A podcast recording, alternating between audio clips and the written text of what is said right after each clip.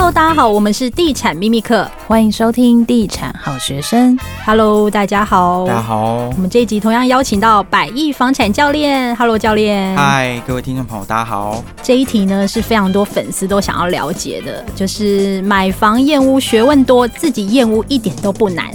其实这一题还蛮重要的，因为大家买房之后呢，就是会面临了验屋的一个状况。那我觉得呢。就是不要真的等到交屋才后悔，因为验屋真的验清楚很重要。因为到了验屋的阶段，其实就代表建商要把房子点交给你，以后这个空间所有的事情都是你的责任。像我自己啊，就有厌恶的经验，就是 因为刚刚有说到先生是理工男，我们就带了非常多的器具，你知道，我们没有请业务公司。我记得那时候我们验屋验到仔细，连那个公务主任都摆臭脸。但我觉得说，我们买房子其实就真的不要理他，因为你知道花了那么多钱，然后房子那么贵，更应该要仔细审慎的看待。我也遇过啦，他们以后他们全家人来，然后拿了十元硬币在地上敲，敲了。不是有一个锤子吗？为什么要用十元硬币？没有，他们就是没有，他们就没有准备锤子。然后他们家四个人，然后每一块地砖要敲十六次，还不是敲九次，十六次。我跟你讲，可以去五金行买那个软锤，你知道。那个没有多少钱。好啦，那我们先请百亿房产教练来聊一下，就是你建议听众就是验屋的第一步要怎么做，然后要准备哪一些东西？好，首先呢，验屋第一步大家最关心的其实是担心什么？房子漏水。嗯，好，那所以呢，哪些地方最容易漏水，一定要验呢？就是有水的地方，也就是厨房跟浴室。另外一个呢，就是窗框的外面，也就是你的窗户的框。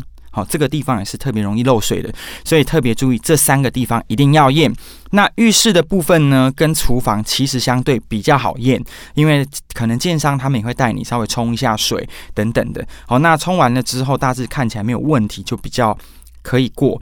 好，那另外的话呢，就是窗框比较难，好，所以窗框的话呢，建议大家你可以自己携带，就是宝特瓶那种胖胖的宝特瓶，然后就把窗户打开，然后在那边撒。好，那你这个东西就随时都可以准备来的，那你试一下，然后你下一次再来的时候，你就看看，哎，我的窗框啊，或我的浴室的角角啊，有没有湿湿的，有没有白白的，那这些就是一个简易的验屋方式。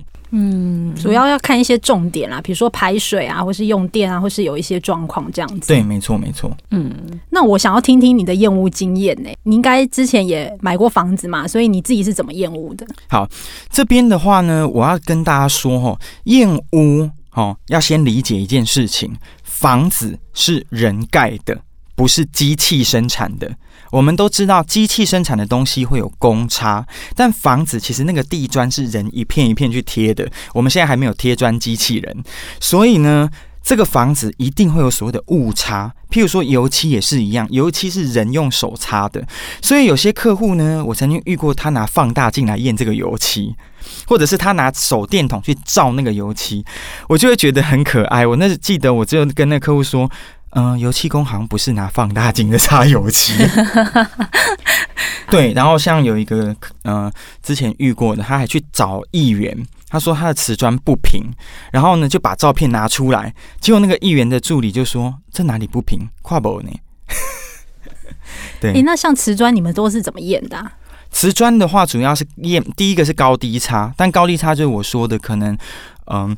会有一些施工的误差。那第二个就是空心，空心的部分的话呢，其实你可以拿一个棒子，然后前面粘一个高尔夫球，你这样敲就会很清楚了。哦，我第一次听到这个、欸，哎、嗯，我以为都是用软锤啊，或是用什么？你刚刚说的硬币。DIY 其实高尔夫球非常好用，所以是很清楚知道有空心声，对对，没错没错，你就拿一个扫把，前面绑个高尔夫球就好了。哇，所以其实地砖也有这个验屋的方式哎、欸。嗯，那像那个浴室，因为不是有一些建商会说，哎、欸，我们浴室防水做到几公分啊？对，或是全室，这个到底有什么差、啊？哦、呃，其实它做到几公分，就是水会到几公分嘛。如果它只是跟你讲一百二，那就水到一百二以上，可能就会漏出去。但说真的啦，水要到一百二以上。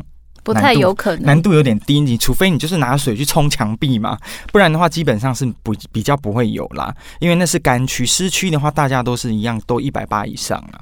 哎、欸，以前有些人说就是要先放水，然后什么过过多久？可能两天还是什么再去卸水？啊，对，是没错。这个的话就是俗称的，就是淹水测试。那淹水测试的话，要看建商，有些建商是可以配合的。对，就是你第一次验屋你就放水，那放完你第二次再来看等等的。对，这个是有的。所以有些建商是不能配合的吗？现在有些建商他们没有所谓的复验。嗯，没有所谓的复验，怎么可能？对啊，那那我怎么知道他有没有帮我修好？修好？对啊。哦，我们太惊讶，异口同声。大概说明一下哈，其实呃，有没有复验这件事情，其实在定型化契约，就是政府的范本里面并没有规定。政府的范本里面写的是交屋尾款，就是在交屋的时候给付，然后并没有提到所谓的复验。那为什么没有这个呢？这个是保障消费者啊。也就是说，如果你交屋的时候不满意，你就现场不要交啊。就是交尾款不付，然后不交屋。哦，这个等一下我们这一题会讲。就是你说，如果都还没修好，我就是硬不交嘛。对，那会怎样？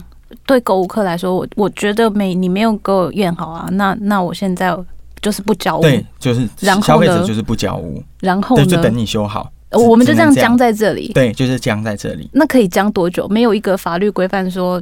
多久期限一定要完成？哎、欸，你可以发存证信函提醒建商，要求他，比如说一个月内完成修缮。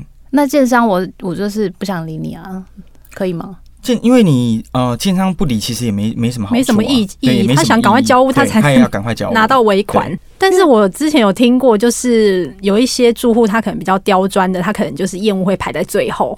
他就没办法交屋，哦、没有因因为刁钻的客户一定要排在最后，对，为什么？对啊，不能先解决吗？没有，这就跟大家写考卷一样，一定先把简单的写完，难写的就是放到最后面再来写。哦，哎，那我想问一下，通常你们就是验屋到那个交屋的这个时间，有最长拖到多久？哦，其实我听过有一年的，啊，这么久的，对，因为都没修好吗？比较多没有啊，我说他户数比较多，他整个交屋的流程拉的非常长。对哦，嗯，有有有，我有我有看到有社区要将近两年才能全部交完。可是如果是同一户呢，他这样来来回回搞，最久多久？最久可以搞半年吧？哦，半年真的蛮久的。嗯，半年，因为有遇过，就是他八验，八验，对，八验。我是我很想知道第八验他贴哪些地方哎。他就是他一验完，二验又贴一大堆，三验又贴一大堆，这也是为什么建商现在有些他们就不给复验呢？因为消费者每次来，然后来了之后就 又贴一大堆，然后再来又贴一大堆，对，所以建商他们也会怕。可是到底要怎么保障消费者啊？因为如果像我们遇到那种漏水屋。我们真的有粉粉丝真的遇到漏水屋。其实相对来讲，如果漏水屋的话，建商基本上还是会比较负责。其实建商之所以会有什么八验，通常都是什么油漆、踢脚板这一类的，什么刮伤等等的。因为漏水这件事情就处理好就处理好了，比较少有什么漏水处理八次还处理不好的，这个比较少。通常都是客户对于油漆或地砖等等装修材，他非常的要求。我就遇过。他就是像我刚刚讲放大镜那个验油漆，他就是油漆超仔细，因为而且他因为没有想要自己再贴壁纸或油漆，所以他就想要利用建商的油漆做到最好。但我这里要提醒消费者，这件事情是不太可能的。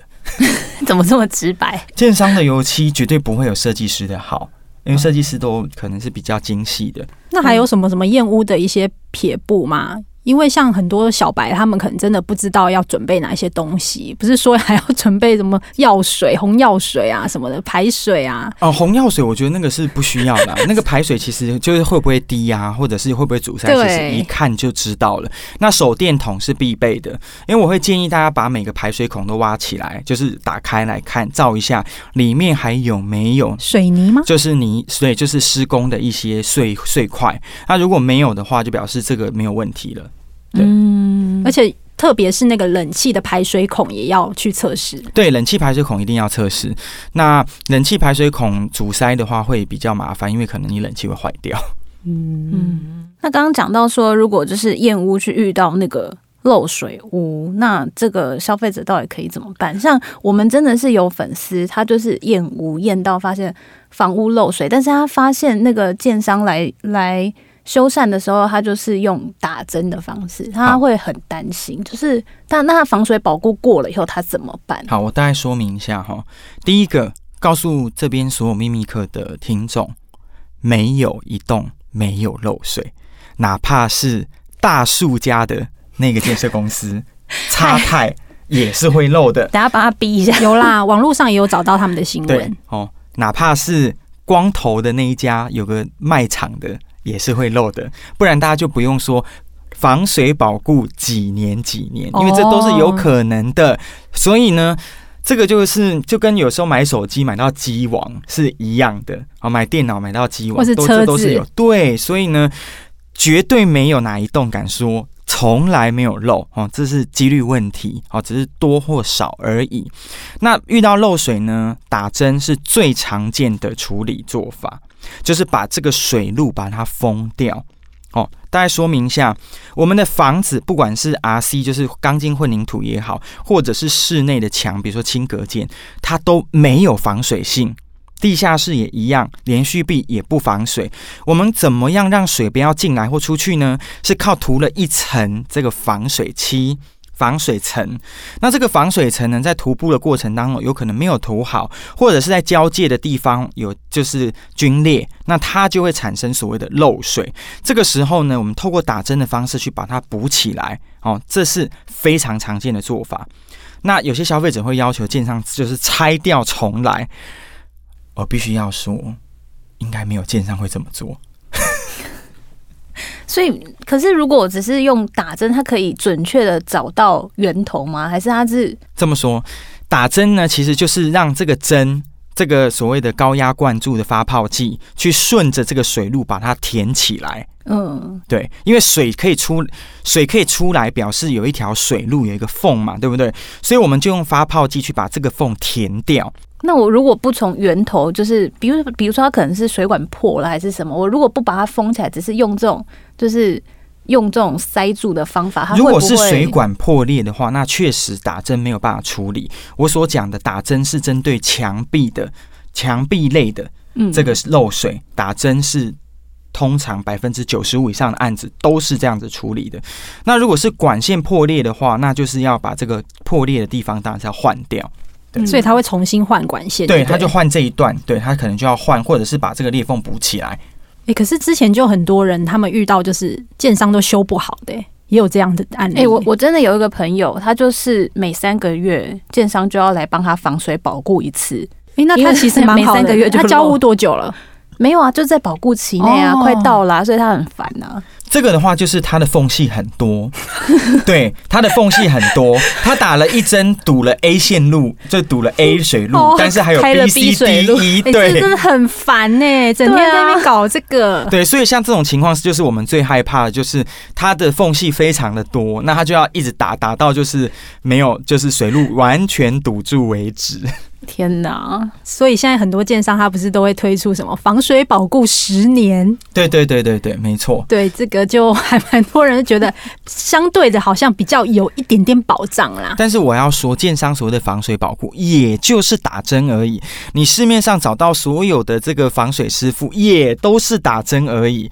只有两种做法，要么就是打针，不然就是整个墙敲掉重做。那我刚刚讲了，敲掉重做成本太高，没有人会选择这么做。但是，我连这些大建商都不会吗？我没听过是敲掉重做的。但是我觉得，就是如果防水保固有十年，他帮我打针打十年，应该每一个缝隙都填起来了吧？我就不信打十年还有水路，那真的太夸张了。对，那因为防水这东西，它其实是个消耗材，就像我们买防水手机。你就会发现，他都会说防水这个防水效能会越来越差。这个东西其实建商的防水材也是一样的，它会随着时间慢慢的老化，它的防水性就会越来越差，这是必然的。嗯，那我比较好奇，你接触过这么多的客户，有没有遇过什么比较经典或有趣的烟屋的实例？验屋的实例哦，呃，我遇过有一户他验了七个小时。啊，几瓶 当成上班是不是？他验了七，那也蛮大的，但是七小时是蛮久的。对，七小时。哎，这比我们久哎。他他本身我还有遇过一个很经典的，他是有那个紧急按钮在主卧室里面。对对，然后这个客户是一个老师。他呢，就是看到那个按钮，他就想要去测试，他就按按了之后，因为紧急按钮是不会弹出来的，对，按了下去之后，要用手把它抠出来，所以他就觉得这按钮是故障了。然后抠出来之后，他又再按了第二次，因为一按全动都会大叫，然后。第二次他又说为什么没有弹出来，这个不合理，他又再去抠，然后就按了三次，全洞都抓狂了。这个蛮好笑的。对，在这里提醒各位，那个红色的紧急按钮它不会自动复归是正常的，因为要 make sure 有人来处理这个紧急事故，所以呢，它会一直叫 叫到你把它抠出来为止，因为确保说这个已经有人来照顾这个现场了。那邻居应该在敲门说：“老师，不要再玩了。”对，我那时候一直跟他讲说：“求你不要再按了。”这个蛮好笑的。好，这一集大概就这样结束在一个欢乐的地方。对啊，那我们下一集来聊新法上路，实价登录揭露更完整，中介费跟装潢费全都录。那我们下一集再见喽，拜拜，拜拜。